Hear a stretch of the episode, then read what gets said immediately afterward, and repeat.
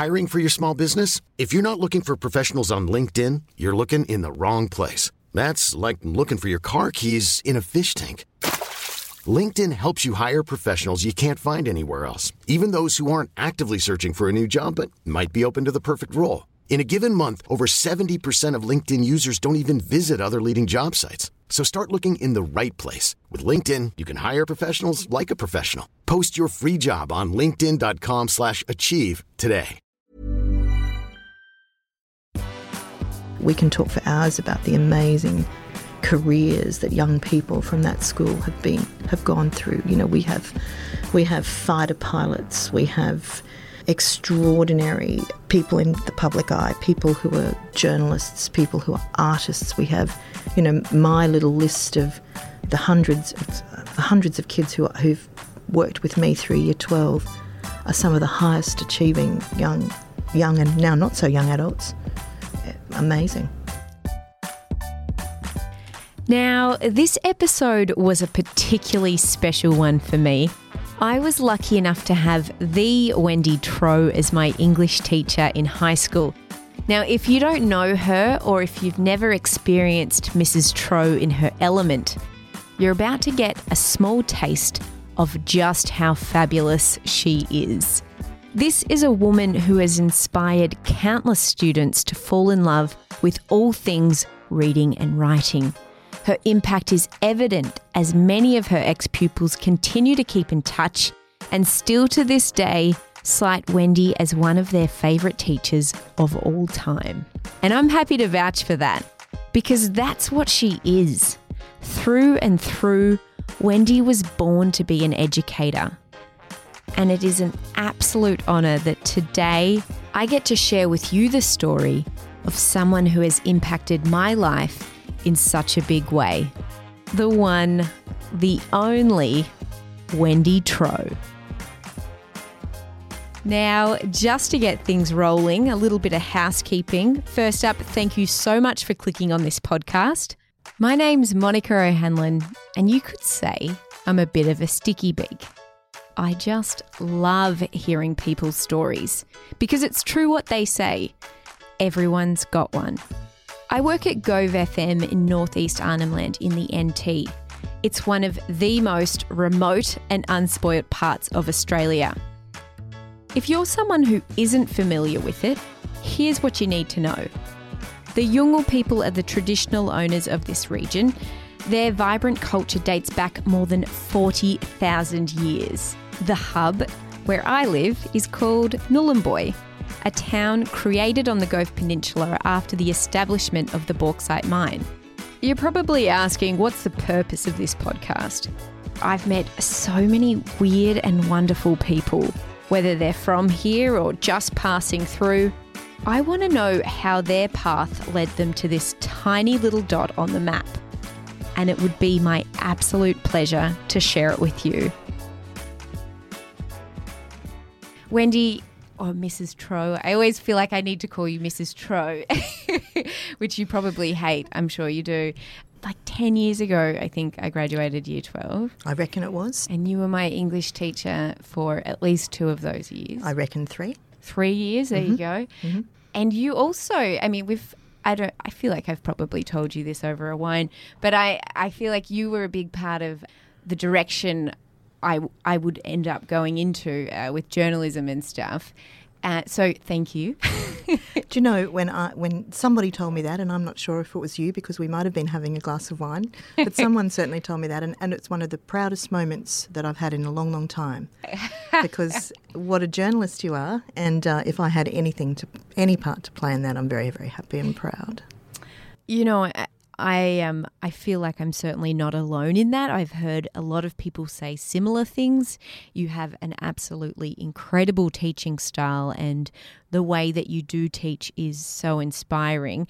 Now, I do want to get into that a little bit later, but right now, let's delve into the Wendy Troh story.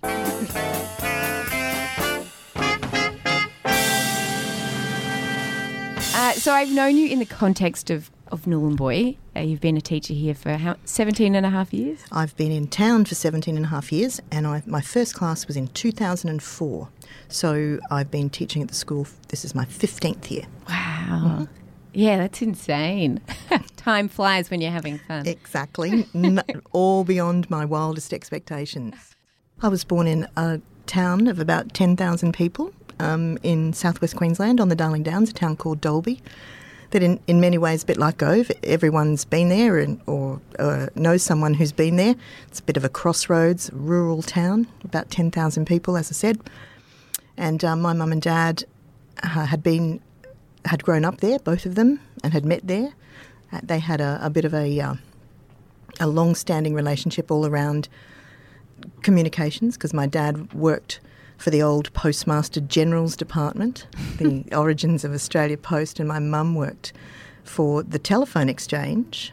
Um, so uh, they were they had a very tight hold on all communications in and out of that little town. I think between them, they met at school, and um, they married in Dalby in 1958, and uh, they're still there at this very moment. They're still there 61 years later in wow. exactly the same house that they came home to after their honeymoon at Maroochydore oh. on the Sunshine Coast. And they haven't moved a centimetre. It's had a small extension, and the toilet was at one point brought upstairs. But other than that, uh, they are very much um, part of that community, and we were all born and raised there, four of us. I'm the second of four. We are all born and raised there, and uh, the others quite close by now, and uh, and and me here in Gove. But uh, had all, all my schooling there. I went to uh, St Columba's Catholic School for my primary school, and um, up until year ten, and then across to Dalby State High School for year eleven and twelve. So you're the you're kind of the black sheep of the family. Then you kind you went rogue, Wendy. I went rogue. My my siblings uh, have been known to refer to me as the Empress of the North. that is, she who returns when it suits her, uh, which uh, is is not quite true. I do try to get back for weddings, parties, and anything, but uh, I, I, I do have some distance, uh, and uh, which gets tougher and tougher as time moves on. But every time I go home, and I'll be there in a couple of days, every time I go home, I still um, am set to sleep in Wendy's room.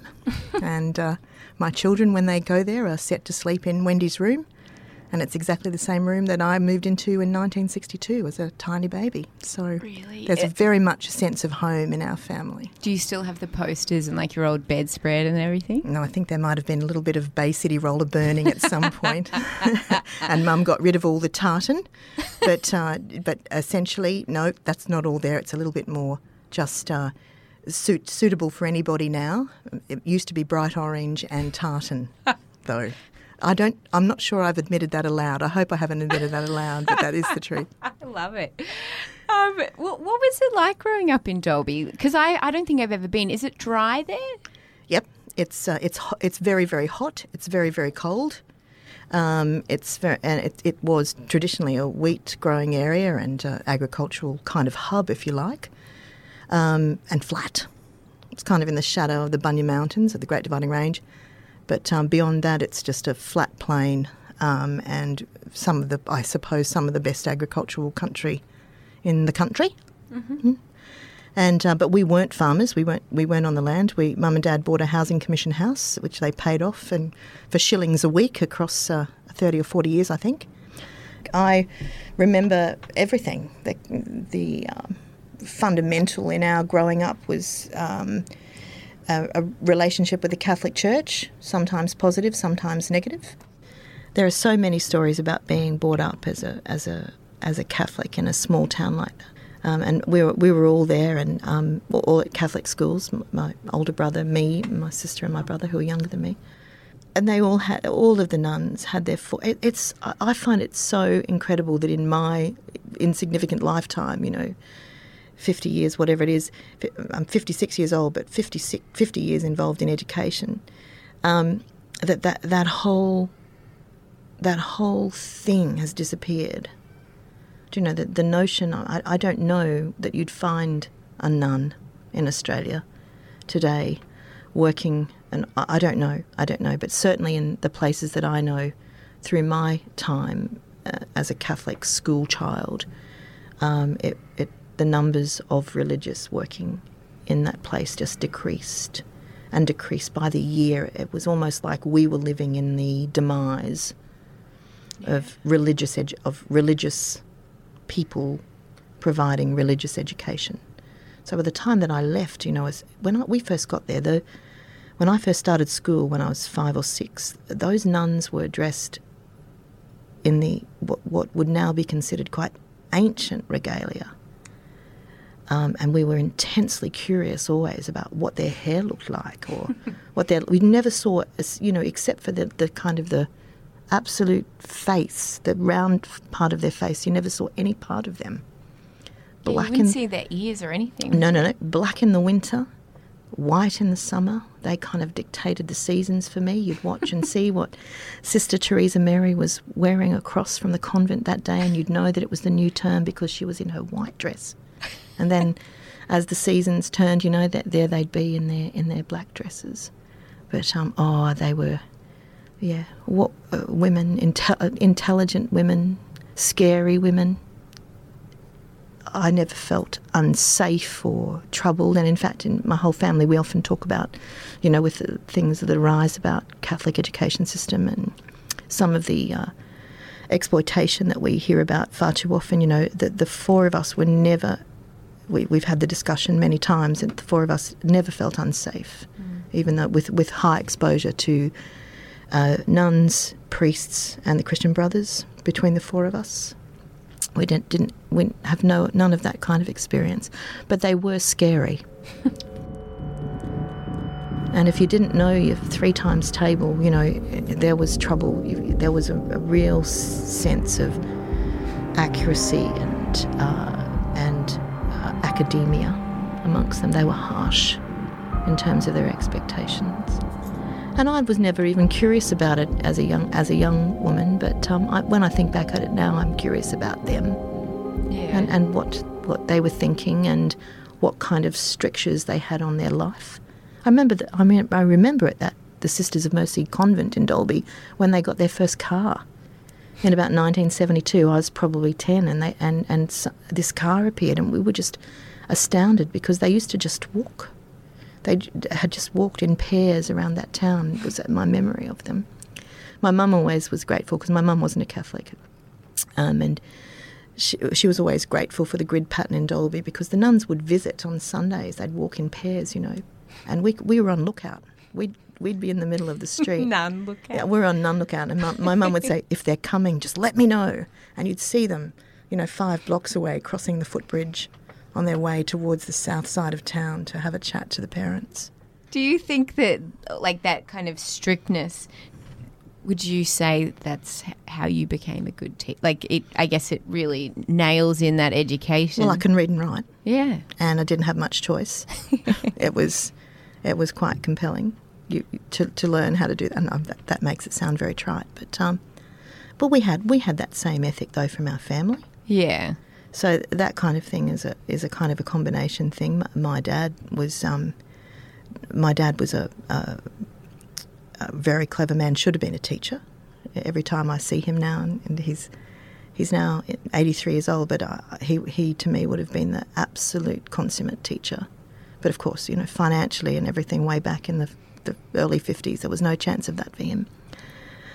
He he also held. They also held a really strong and stern, not, not no, stern's wrong, but that education, our education was important to them. Yeah. And I, I was thinking about it just the other day I, uh, about, because on budget day, and I, have always been really interested and quite motivated public speaker. Even like I used to yeah. go in all the competitions when I was a kid and be in the debating team and and uh, every year on budget night, my dad who's also incredibly politically astute. On budget night, my dad would sit and take notes with a stubby little pencil and notebook as he listened to the budget being brought down from Canberra.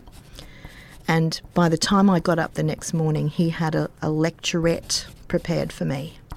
And it was my job to go, whether that, I can remember doing it in year three, four, five, six, and seven and the and the nuns would come into the room to listen to Wendy Troe deliver Pat Troe's version of the budget. Now, I don't reckon the Sisters of Mercy had terribly much interest in the fact that the packet of smokes, packet of Peter Stuyvesants had gone up by a cent. I don't think they had much interest. But my, it was always about the cost of stamps, the cost of grog, the cost of cigarettes, and what this new budget meant to the working man. So it was had the same slant on it year after year and I would stand, learn it off, dutifully, dutifully deliver it to class after class during the day.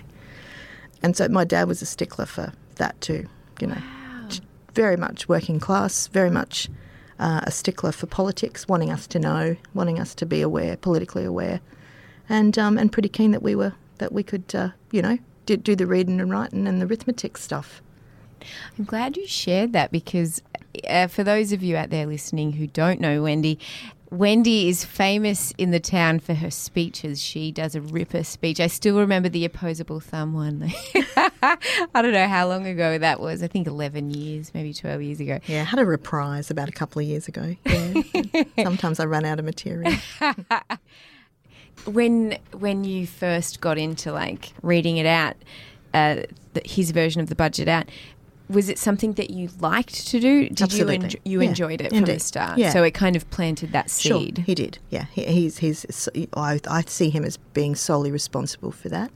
And then you know, my mum said, "Well, we have to do something with this." And off I went to speech and drama classes and and that kind of thing to get my voice right. And and then I and then all that remained to me was to do the thinking. For me, was to do the thinking, I suppose. Ah, it all makes sense now. And and I yeah, I, I, I kind of feel like I was a blogger when I was eight, but uh, just in the head. Like I, I, and I still do now. Like I blog in my head. I rarely commit it beyond my head. I like sharing them and making people laugh sometimes. Yeah, but I, I do like the opportunity to have a have a uh, public audience, and um, they're pretty. They've been pretty appreciative here, and I like teaching kids to do it as well. Yeah. And uh, we do quite a lot of that at school. And it's the most important skill there is, as far as I'm concerned, in terms of doing what we do. Absolutely. And then I can sit here opposite young people like you and know that, yeah, it maybe it had an impact as well. Absolutely. What you talk about and how you say it. Yeah, that's right. Simple. Say anything with enough conviction and exactly, exactly. Were you? Would you say that you were a good child? well behaved child at school? I was a really well. I, I was a really well behaved child at school. In fact, really, at my scene, I, I, was actually, you know, in the old days there used, there used to be, um, I guess we used to call it teacher's pet. I don't think we call it anymore, call it that anymore. There's other more um, psychologically appropriate terminology, but in those days, I, I think I probably suffered from uh, the label of being the teacher's pet. In fact, at my senior formal in 1979, we all got a little award you know, a little fun award. Yeah. You know, one girl got a can of Pure and Simple, and all sorts of other things happened. And I got a little pa- packet of band aids for the my sore knees from having been crawling to all of the teachers for my entire schooling. I think that was a little unfair. Most depictions of me at school, ha- I have a halo drawn around my head, sometimes around my neck. Yeah. So I guess if you were well behaved, then you must have like it's nice. You probably, like you said, you were a teacher's pet, so you treated your teachers with respect. Did you think that you would go into teaching? Like, did you always know that? that I always was... knew that. Really? Yeah, I always knew that. That I can't remember a time when I didn't know that, or didn't think that. And it was inspired by strange things I used to I used to watch teachers take, and I'm, I'm not an organised person really, but I used to watch my secondary school teachers, especially um, with bundles of papers, because in those days it was all in paper on paper form, bundles of papers that they would take home and dutifully they would mark, and we still dutifully mark now, you know, generations on. But I quite liked the idea of that. I quite liked the idea of that level of organisation and that level of learning and I know there was never anything for me else for me. I've tried many times to move my career, to you know, quite in quite concerted ways to move away from it, and and it is like a, a very strange compulsion. It's like a magnet teaching for me.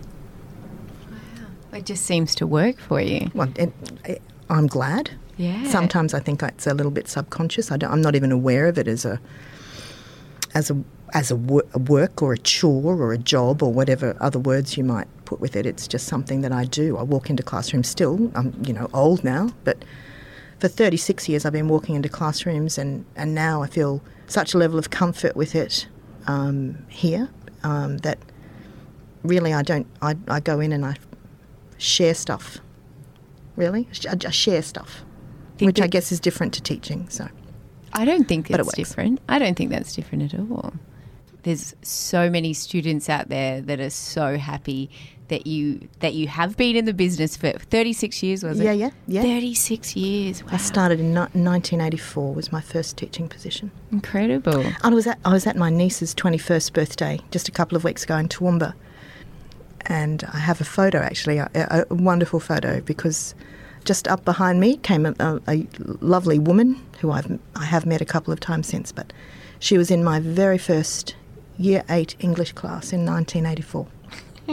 and uh, she's friends with my sister, and her children are friends with my nieces, and uh, and it's just it's just marvelous to have that continuity and connectivity really? from the Queensland bush. so, from the Queensland bush, how did you end up in Nhulunbuy then? Uh, married someone. I guess that's what happens sometimes. um, uh, my husband Andy and I had been married f- um, for a little while. We were married in 1996. And um, we had a number of, you know, the connections, I think, with Gove and all the rest of the world are, are, pretty well known if you give it the time to think about it, give take the time to think about it. But um, Andy worked as an electrician at the Paul's Dairy in Brisbane. I think it was Paul's then, or Parmalat, or whatever it became, still there on the on the, the riverbank in West End and um, we had we had met, and there just seemed to be a little bit of a direct line, like fellas from Gove who finished their apprenticeships.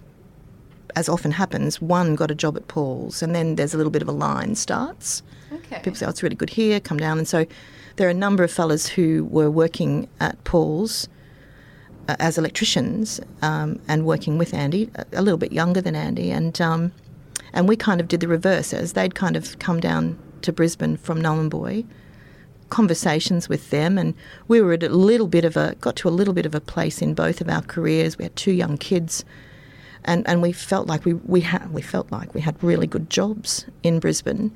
But one day, almost one day, we thought we could be doing these jobs when we're 60, and we were, we were only 40 and or in our 40s and, and so maybe it was time that we started to have a look at what else there might be kids were young enough. Rosie was, was four when we came here, and um, and Ned was just eighteen months old. And um, and because Andy was having these people were in our uh, in our friendship group, and um, and instead of just the flip side occurred, instead of people encouraging people down to Paul's, Andy was encouraged to apply to apply for Gove. So we did the reverse journey. And um, we said, as I think lots of people do, we're employed by Nabalco he and I came up for an interview, and we kind of really the decision was made like this: uh, how bad can it be? Um, we recognize we kind of recognise that whatever a, you know a different and unusual career move like this might throw at us, we'd be right. The four of us would be right. And um, there was a two-year kind of stay for two years, or you have to relocate yourself back to Brisbane, which was enough of a a carrot for us. So we did make a commitment in our heads for two years, and that was in 2001. So we've just clicked over. We're just about to head into number year number 18. So, wow. yeah, it's great. Yeah, and no one. My father-in-law, who who I love dearly, who's since passed away, um, he said to me, "You won't last a month." and so every time anyone says to me, "What are you still doing there, Wendy? You've been there for ages," I said, "You have to blame my father-in-law." He, he, he said, You can't do this. And I said, oh, You know what? I'm going to give it a red hot go. Spite. A little bit. yeah, there was a little bit of that involved. And, well, everyone's surprised. We're surprised, but we're still here and we can't imagine being anywhere else. Can I ask you how you and Andy met? Because Andy hmm. is from England, That's right? correct, yeah. Um, do you know the answer to this? Are you no, no, no, no, no, no, I'm not setting you um, how we met. Um, it's, it is actually quite a good story. I don't know how uh, if, uh, how much of myself I might be revealing here, but um, simply, um, way back at sometime in the in the middle 90s um, or the early 90s. Um, uh, both Andy and I simultaneously had sort of moved out of, of um, troubled or difficult relationships. Yeah. Uh, as a result of that, I had um, bought myself a little apartment, uh, a little unit um, in Yeronga in Brisbane on the river. Just tiny little thing, 40 square metres, one bedroom, you know, not like real swinger cat thing. Um, and I had bought it as an investment, and um, I put an ad in the Courier Mail and looking for someone to rent it, not in a share capacity, I was living somewhere else. But I had it as an investment. And um, so people say, oh, yes, you advertise for your husband in the paper, which is not quite correct, but it is actually true. so I put an ad in for this little apartment, and um, Andy, Andy phoned me one morning and, and he said, you know, this lovely um, English accent, and said, uh, uh, hello, I've seen your ad in the paper. I wonder if um, I could have a look at the uh, at the unit. And I said, yeah, sure. You know, um, you go round, have a look. If you think you want to pursue it any further, then give me another call and I'll meet you around there. And that's what happened. He said, I, I would really like to pursue it. I just have to measure up whether my couch will fit or not. So can I meet you around there this afternoon? And uh, that's what happened. And we met on the riverbank at Yeronga that afternoon. And whilst it was a slower um, and much scarier process for him, I fell in love right then.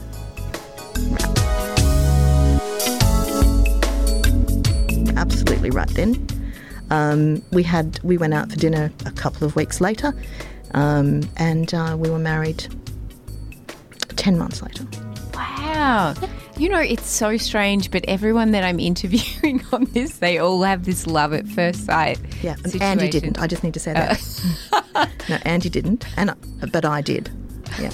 And when the night he moved in to the to the unit, my uh, my friend Andrea um, and I uh, went around just to make sure that the lease was signed and everything else, and um, we actually crouched in the bushes just to see if there was any evidence of another person or if he was actually on his own. So it was kind of a stalking thing for a little while. He'll die that I'm telling you these things. I feel like it's the start of a. You should write a, romance novel. Oh, indeed. Oh, but I wasn't so romantic, really, but it, was. Uh, but anyway, we were married 10 months later. We eloped. and um, we were married 10, 10 months later, and um, our daughter Rosie was born 10 months after that. So, yeah, it's great. So I was 33. I was 33 years old when I met Andy. What were your first impressions of Gove?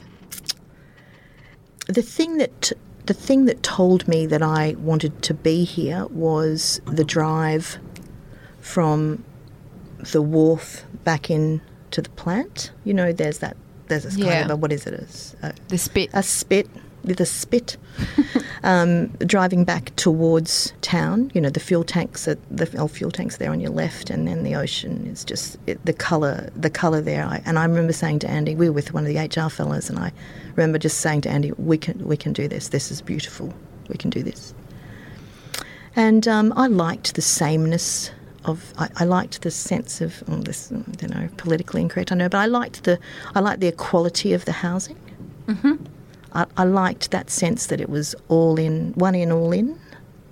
You know, when you when you buy a, a property in a in a major city, you kind of look at the postcode and you wonder who might live around you. And you know, you know, there are postcodes and there are postcodes, and people are hung up on that sort of thing. And we quite liked the thought that um, I quite liked the thought that it was, yeah, one in, all in.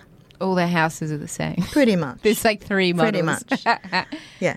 Yeah. That's right. And I and I quite I just like that sense of I don't know, I don't know if it's equality, I don't know if it's a sense of equity, a sense of but there was a sense of togetherness that that brought. Yeah. And um, yeah, and I, we knew we knew it was a little bit risky, but um, my goodness me, um, everything everything that matters in our world has has moved through, been to, or is from this place. That's that's how it is, yeah. and I think that's really important. Yeah. Definitely. Did you, so on that drive back, yeah. when you were looking at the water, yeah. did you think, yeah, I'm going to be here for another 17 and a half years? No, I did not. not at all. That's that's the big surprise, and it's still a surprise to us.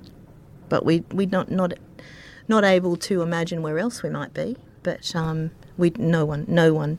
My father-in-law and a whole lot of other, dozens of other people, including us, didn't think it would be this long. Yeah. But our children, uh, our children, my son particularly considers this to absolutely be his home. He is he is at his spiritual best and his absolute best and his absolute happiest when he's here, and I, I, and I love that. I love that we've been able to give that to him. What do you think, like, coming from, so you were living in Brisbane and then coming somewhere so remote? Yep. I think it's one of the most remote places in the Southern Hemisphere, that's right? Something Yeah, like oh, that. absolutely, yeah. Yeah. What were the biggest adjustments for you? I missed my friends, I guess, but they they uh, and those those the people that are rushing through my mind now continue to be my friends. So th- those relationships have been, you know, f- fairly comprehensively maintained over time. The biggest adjustment was probably the closeness, the physical closeness, and the the that sense that people knew what was going. Everyone knows what's going on all the time. I, I, I'm, I guess what I'm trying to Hiring for your small business? If you're not looking for professionals on LinkedIn, you're looking in the wrong place. That's like looking for your car keys in a fish tank. LinkedIn helps you hire professionals you can't find anywhere else, even those who aren't actively searching for a new job but might be open to the perfect role. In a given month, over 70% of LinkedIn users don't even visit other leading job sites. So start looking in the right place. With LinkedIn, you can hire professionals like a professional. Post your free job on linkedin.com slash achieve today. talk about is privacy or a uh, something like that. I'm not sure what the right word is, but I felt a little bit exposed at times. Yeah, you I feel a little bit exposed. yeah. That's that's a good word, and that probably comes with the you know the how the closeness of the housing and what the curiosity of a new town. Where uh, the town remains always curious about new people. Totally. And you stick out like a sore thumb. Yeah, that's it. And and so you you um, I remember being really um, I remember being on the steps of the of the preschool, uh, which is where I think most new mums to town m- make their friendship group. You know, and uh, it's where I did in many ways. And I remember. Um, this is a silly thing to say, but a woman who still remains a really good friend of mine came up to me on the steps of the preschool and she said, Hi, we've heard about you. You're from Queensland. And I went, Oh my God, what is it about me that tells, tells you that I'm from Queensland? And so I kind of quizzed her on that. I said, Why? Why? She didn't, no one had told her I was from Queensland. She knew I was new, but didn't know I was from Queensland. I said, "How- "What is it about me that um, tells you that I'm from Queensland?" I was a bit concerned, and I kind of quizzing her for a little while. She said, "The number plate's on your car." Okay, so it wasn't as sinister as I might have thought. But um, we, yeah, so there was that that that exposed for a little bit, but we're nothing to hide. Yeah, yeah. Here we were, doing you know, fighting the good fight, doing the good things, bringing up our kids, and and uh, working hard, and and uh, we fitted in hand to a glove, I reckon. Mm-hmm. Yeah, we did all the stuff, you know, how to host a murder parties, tequila nights, and all the things that bring people together, book clubs, and you know, I've been the president of five or six organisations in town, and Yeah. we've been in, highly involved, especially when the kids were here, and um, yeah, so you just move on with it. Yeah. right. Still can't imagine living anywhere else. Well, that's a good sign. Yeah, I guess it is. Yeah. I guess it is. Was it hard as a because Ned was eighteen months old? Mm-hmm. Was it hard? Because I feel like well, in my head, the idea is when you have a baby, you have the family to kind of so you can just palm him off, you know, so you can do your own thing for a bit. Mm. Yeah. Was that a hurdle or not really? Yeah, it was. But w- the great advantage for us is that Andy's always been a shift worker. So with a four days on, four days off kind of shift. And in fact, when I first got here, um, in the couple of years that we were here before I started working at the high school, I was travelling back to Queensland to work in my old job. And um, so I used to, when Andy was had his four days off, I would often I would fly out and work in Cairns and Townsville and Rockhampton. Um, continuing with my old job, I was an education advisor in literacy and English. Oh wow. And so they kept they kept flying me back, and I just looked after, after the northern half of the state for a little while. Not it didn't go on forever, but for a little while. And I think there's I, always believe there's great bonuses for parents at, with shift work because Andy was always home for three and a half days, as has always been home for three and a half days. And so we didn't feel that we, um, it's not like we were both working the same hours every day. There was a, we always had a roster within the family. Yeah, that's unreal. Childcare provision's very good here, and we were very, very lucky for that. And we were always strong supporters of childcare.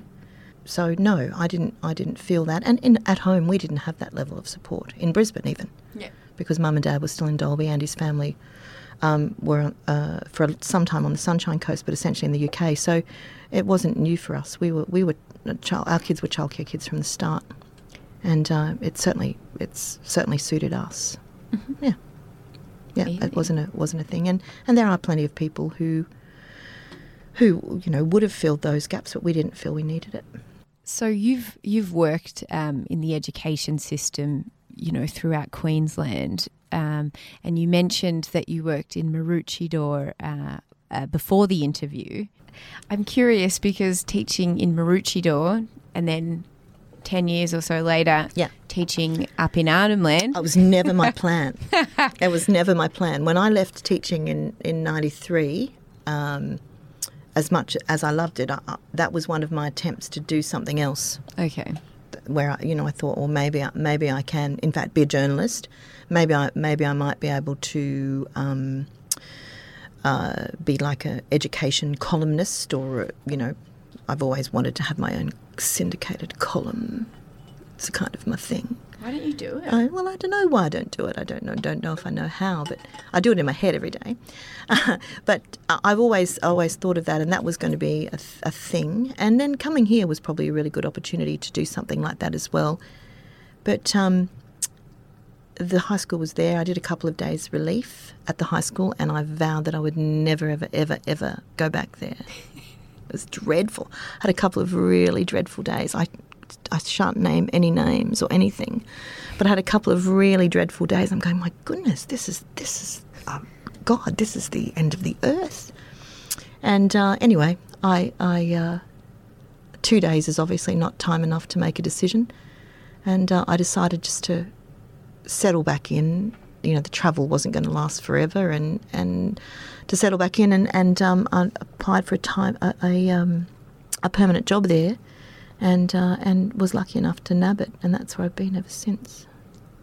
I remember the principal when I first arrived was a lady called Shirley Hooper. I'm sure you. Yeah, you know, yeah. she's um, very highly regarded and uh, a delightful woman, and I, and I was with Shirley that I did those couple of days of relief, and she was really supportive um, of me, and uh, oh God, there were great people there in those days. You know, the names you can just rattle off. Hey, Yeah. such great staff, such great teachers have moved through that high school, and and you know, there's only a couple of us, a couple of the old guard still there now, but um, God, it's it's a fine place, and and I, and I found my I found my stride there. I didn't think I would. Probably part of me hoped I wouldn't because that would force me to do something else. But um, in the end, you, I don't reckon you can change it. I don't think you can necessarily mess with your own, with that kind of passion too much. I, I just love being there. Was there a like a, a light bulb moment up at Nhulunbuy High School when you were like, actually, yeah, I had some shit days. Yeah, yeah, yeah, yeah. But, Early like- on, yeah. I think um, absolutely. I think that when um, it didn't, when I started to work permanently there, uh, which would have been in, which was in two thousand and four, um, I was simply astounded by the quality of the children, the quality of the, the capacity of kids. Because for some reason people often well pe- people seem to think oh, it's not the same in Gove the standard's not the same in Gove. It's an outpost of everything and so educationally what can you expect? People think that if they come here with clever kids their kids are going to be really really clever because they don't think there's ever there's other clever kids. And the fact is it's just a nor- it's got the same profile as any other community in any other part of, of, of the world. They're very, very clever kids, very, very um, kids with really good school ethics, kids who are very finely tuned students, got a very fine sense of being a student. And um, I was absolutely astounded by the capacity and by the resourcing in that place. They had they had resources there, and they still do have resources there that um, in English uh, anyway, that are that are you know in- incredible. There'd been really thoughtful work done for years in, you know, just simple stuff like what books there'd be. And and how and how things were were managed, and and uh, and there was just a real sense of desire to do well. You know, so you, well, uh, you know, we can talk for, we've already proved it. We can talk for hours about the amazing careers that young people from that school have been have gone through. You know, we have we have fighter pilots, we have um, extraordinary uh, people in the public eye, people who are journalists, people who are artists. We have, you know, my little list of the hundreds of the hundreds of kids who who've worked with me through year twelve are some of the highest achieving young, young and now not so young adults um, that you would ever want to be with. You know, amazing. Yeah. Amazing. And we, we also, I think, the opportunities for things like the over the top tour Yeah. uh, showed themselves to me, revealed themselves to me here, and, and I don't think that would ever have happened anywhere else. That's what's kept me there yeah. was that capacity to expose people to expose young people here to international travel. Not that they needed me to do that; people are very well travelled here. Yeah. But the sense of, of travel for s- singular educational purposes is something that um, I think is is incredibly important. Why So- do you think that people here can do that rather than like Well, there, there is a, a making a choice to move to a remote mining town is tough. But f- for many people who do come here, there is a financial reward. There's a level of support, um, a level of, of um, amenity that's offered to people that's attached to their job. Yeah. Um, we, many people in town, not everybody, but I, many people in town get some support with airfares, for example. Yeah. And so I think that if you were to do a bit of a straw poll, uh, on average, people who live here and live here for any period of time are probably in a position um, to be better travelled than the average. I think. I think that's true. Totally. I've not done the, the poll, Yeah. but I think that's true. I think there's definitely truth in that. But but when you know, lots of lots of people, um, uh, uh, well travelled. Lots of people been to Bali many times, and and as, as we have, you know, I've those wonderful, wonderful kind of, uh, you know, we've ta- we've taken the kids there a number of times. Great little short little short trips like that. People take advantage of where we are and make those make those places their destinations. So did we.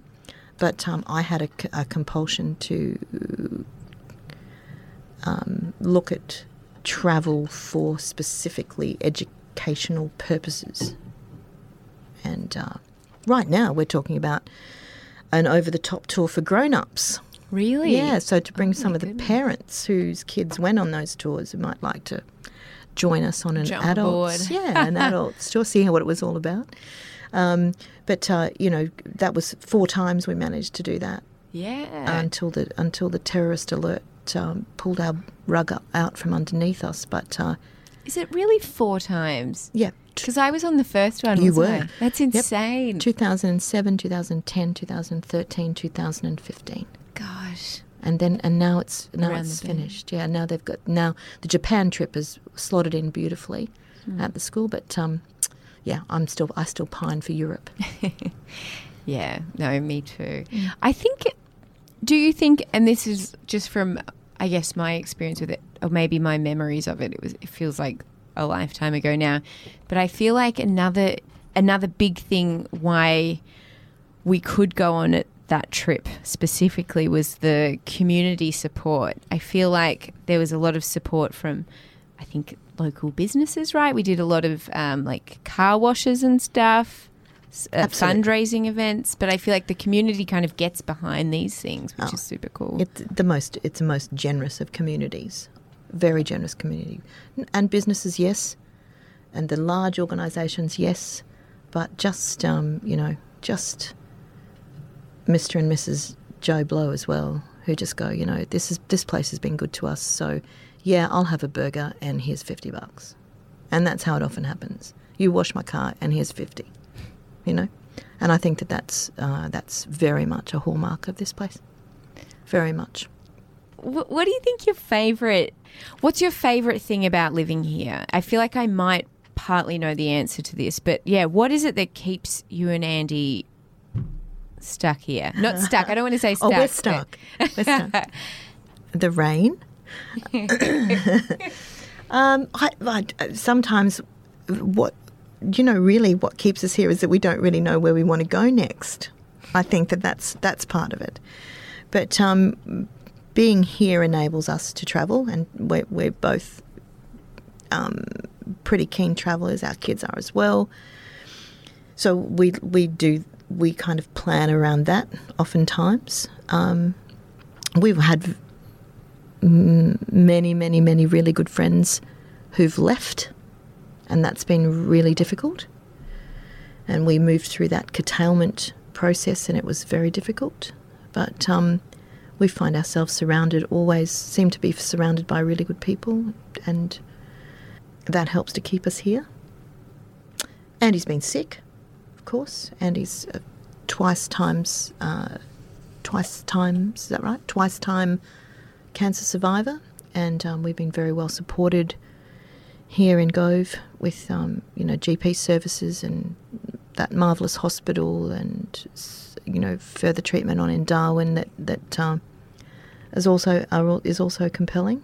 Um, but we do sometimes now as as we kind of come to next stage stage, we're not really sure how we're going to I don't know disentangle ourselves from here.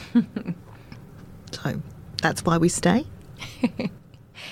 I feel like what, what, about? I mean, I'm putting words in your yeah, mouth that's here. Okay, that's right, that's right. But what about what about your beautiful house in France? Oh yes. I'm just oh, is that what you meant? Is that what you meant? okay. Yeah. Well, that yeah, that exists, and uh, and it's it's part of the deal as well. It's um, we we were, and and that came out of that was born out of a a pretty dark time for us when Andy was sick and and uh, in in a, a I don't know I don't remember the details now, but in a, a perhaps a six month period, um, uh, we had confirmation that Andy had survived. Uh, it was a cancer survivor, if you like, um, which was wonderful news. But and then in the next six months, I lost my best friend to cancer, a very good friend of mine in Brisbane, and Andy lost his really good friend John McGuinness from Gove, who died of cancer in the same year. And um, we were devastated. We we had a it was a really dark time for us, and um, ju- it just really happened one night when we said, "Well, what is it we want to do?" We'd seen these we'd seen these two young people just snuffed out, you know, for all the all the will and all the fight in the world. They'd just gone, and um, and and one of the things that we'd always talked about doing is, is, is owning a little a little tiny place in, in France. I don't even know why. We don't speak French. We, there's nothing about it. But and uh, sort of within a couple of months, we just had done that. And uh, so we stumbled upon this wonderful uh, old house. It was built in 1791. We wanted a. We had decided that that's what we would do. That would be our kind of symbolic nod to the fact that life is temporary and that you must do all that you can to make it best for you and for others. And um, all we said, we must have said to an estate agent somewhere in France at some point that, that we were looking for a house that was a really good example of its type. You know, the French uh, French architecture is really regional, and we didn't care what region we lived in, but we wanted to buy a house that had been untouched and was a good example of a particular architectural style. And and we just got a call out of the blue, really, that this house had just um, slipped into our price range, been on the market for a long time, and, and it had been untouched for decades. Um, but it was per- structurally a perfect example of a Charentaise farmhouse. Didn't mean much to us, but we knew we wanted something untouched, and it was true, something real. And uh, so we bought it, it, just simply, just bought it, Andy ran over went, ran over there quickly and uh, was absolutely enamoured by it, loved it. He said to me on the phone, he swore, and I won't swear here, but he said, "It will break us. It will break us emotionally. It will break us financially, but we have got to buy it." And I said, "Just go and buy it." and that's what happened and and now it's you know we're renovating it restoring it we've moved from renovation to now restoration which is wonderful where we're you know trying to match woods with 17th century or 16th uh, sorry 18th century wood and we're trying to match tiles with 18th century tiles and trying to make sure everything's everything's as perfect as it can be and and inviting the world to join us there so many people have been in the five or so years that we've owned it there's uh, hundreds of people have crossed that threshold, and more than a hundred have stayed. And um, it's certainly not a commercial venture; it's just our gift back. And uh, everyone who comes there loves it. There's a spirit there. There's a sense of there's a sense of something there, and that's because of our motivation. We we just wanted to we wanted to do something that was crazy, that showed us that whilst we were still alive, that we could that we could provide that we could do something, change something, build something, and share and share something, and and that's literally what we do. People come there and say, "Well, what can we give you?" We've stayed here. For, we've been here for two weeks. You know, we've we've we've used all your wood and uh, we've drunk all your grog or you know whatever, and and um, and people will say, people say to us, "Well, what if we what if we go and cut you some wood?"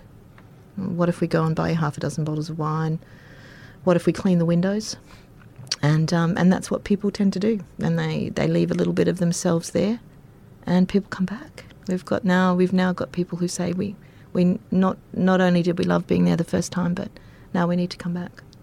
So it's got a, a kind of a, a, cyclical thing, which is marvelous. It's beautiful. Yeah, it, it is marvelous, and. Uh, we thought our kids would be really excited about it. They don't like it very much. It's a long way away. It's quite boring and uh, you know old. That is not boring. I feel old. like I've like gone over the edge. Like yeah, when you're in your like late teens, it's like that's boring. when you get into your late twenties, you're like this is. They life. will love it. Yeah, paradise. they will come to love it, and I think they do love it already. But uh, they've got other they've got other um, other uh, ventures. Yeah, ventures in their head, but. Uh, it's it is beautiful and it's it's uh, you know, I think people people carry on about things like spiritual places and things like that. But I tell you, it, it does feel lovely. It does feel yeah. lovely to be there. Amazing. And and we wouldn't have that. We wouldn't have been equipped to do that had we not lived here. And that's it. That's that's what it's been for us. Really, it's a, a grand journey. It's been a grand journey, and we're still living it. It's pretty incredible that um, that house came from something so sad and mm. it's turned into something so beautiful. It was a bitterly sad time.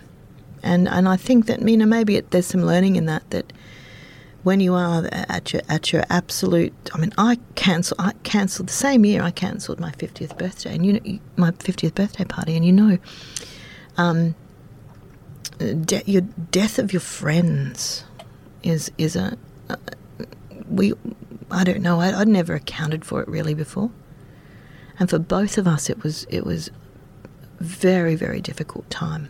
And um, yeah, and so you've got to make something good from it. You've got to bring something good from it if you can. And this was our good thing. And there it is. There it sits. Yeah, what a good yeah. thing to have. Yeah, there she is. She's an old girl, an old girl with plenty of stories to tell. the best kind of girl. Indeed.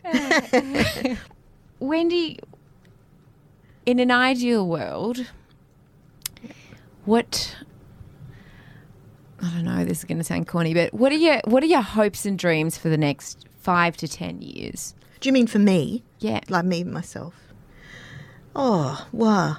I, would like to be able to. Um, I'd like to be able to extricate myself from here because our age and our work will uh, will dictate that you know, pretty soon.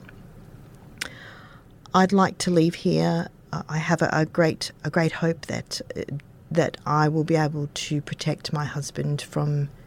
And I know I can't. I, I'm not able to control his illness. He has a he has a genetic disposition to the cancer that he gets, And I know that I'm not able to control that, but up until now, um, in some ways, my vigilance has prevented him from having a secondary cancer. So, and so I have a determination to protect him from that, to or to be part of his protection from that.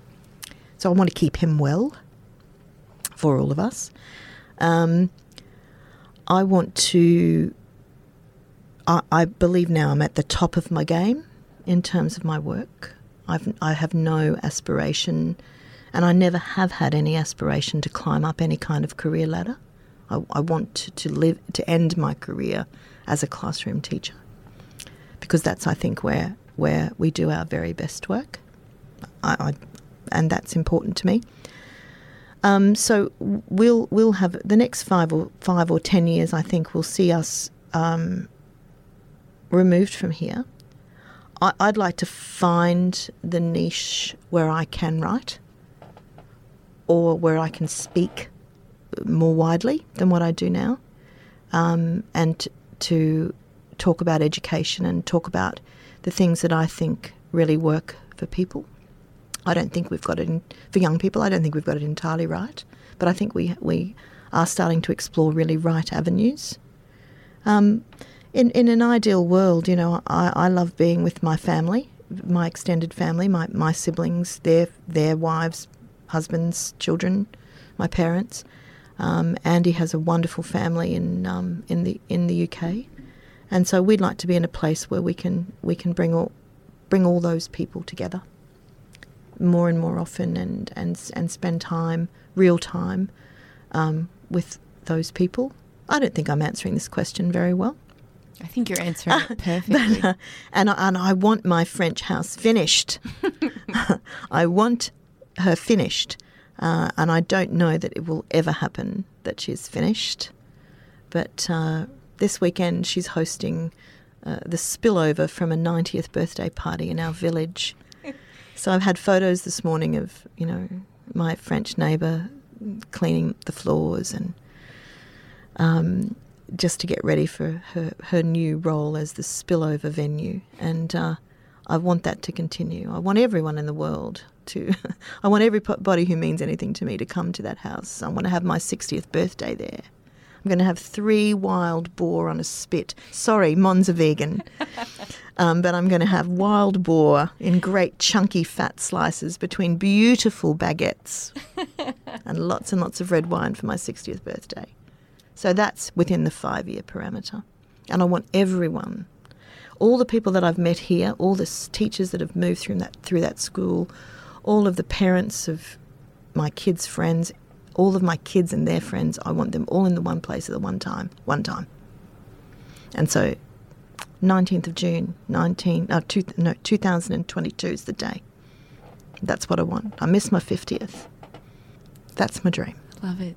That's my dream. Anyone out there listening? Yeah, you're welcome. that is your invitation. Even if I don't know your name, you're welcome. Not true. there are some people who aren't welcome. That's another story. ah. I'd love to talk. I'd love to talk more about those the the children from that school who have gone on to do amazing things. Mm-hmm. But it's tough because so many of them have, and it's and you you don't want to limit it. And I think about um, the sadness that we've had at the school as well, mm-hmm. and uh, you know all of those things are part of being a long term staff member. You want to pay tribute to some of those old teachers, you know, uh, people who are just inspirational in that place uh, what great stories we can we can tell and what great things we can share. But it's the students mostly. I mean, there are some stunning kids who've emerged from that place. You'd like to document it somehow. Yeah. Um, but uh, it's hard because there are so many, and you'll always offend someone by leaving them out.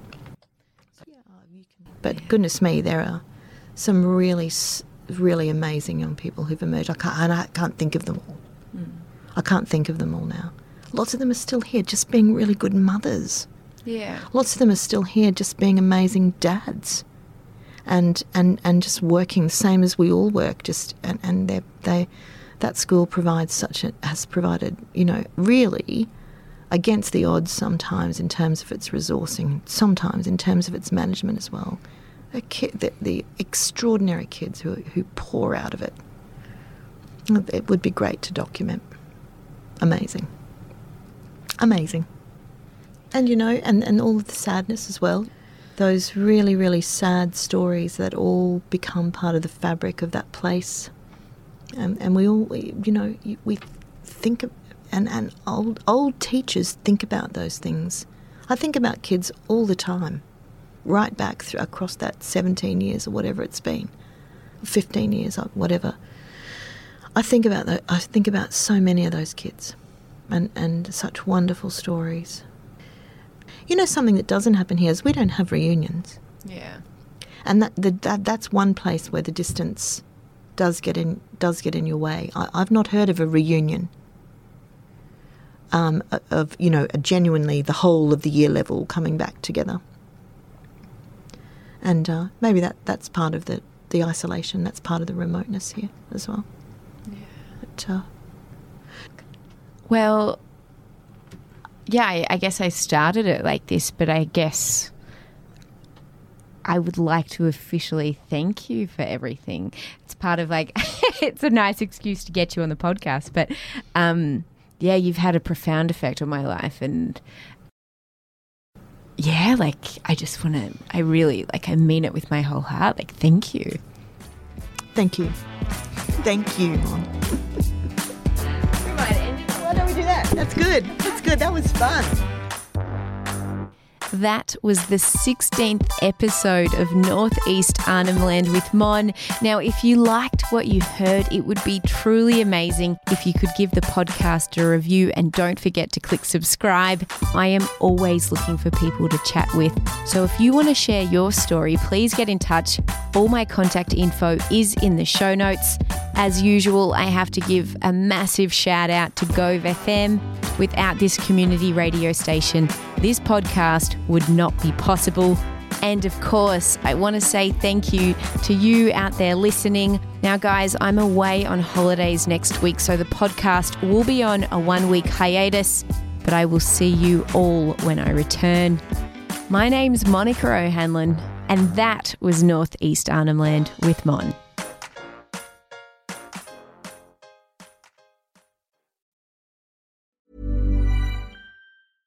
Ever catch yourself eating the same flavorless dinner three days in a row? Dreaming of something better? Well, HelloFresh is your guilt free dream come true, baby. It's me, Keke Palmer. Let's wake up those taste buds with hot, juicy pecan crusted chicken or garlic butter shrimp scampi. Mm. Hello Fresh. Stop dreaming of all the delicious possibilities and dig in at HelloFresh.com. Let's get this dinner party started.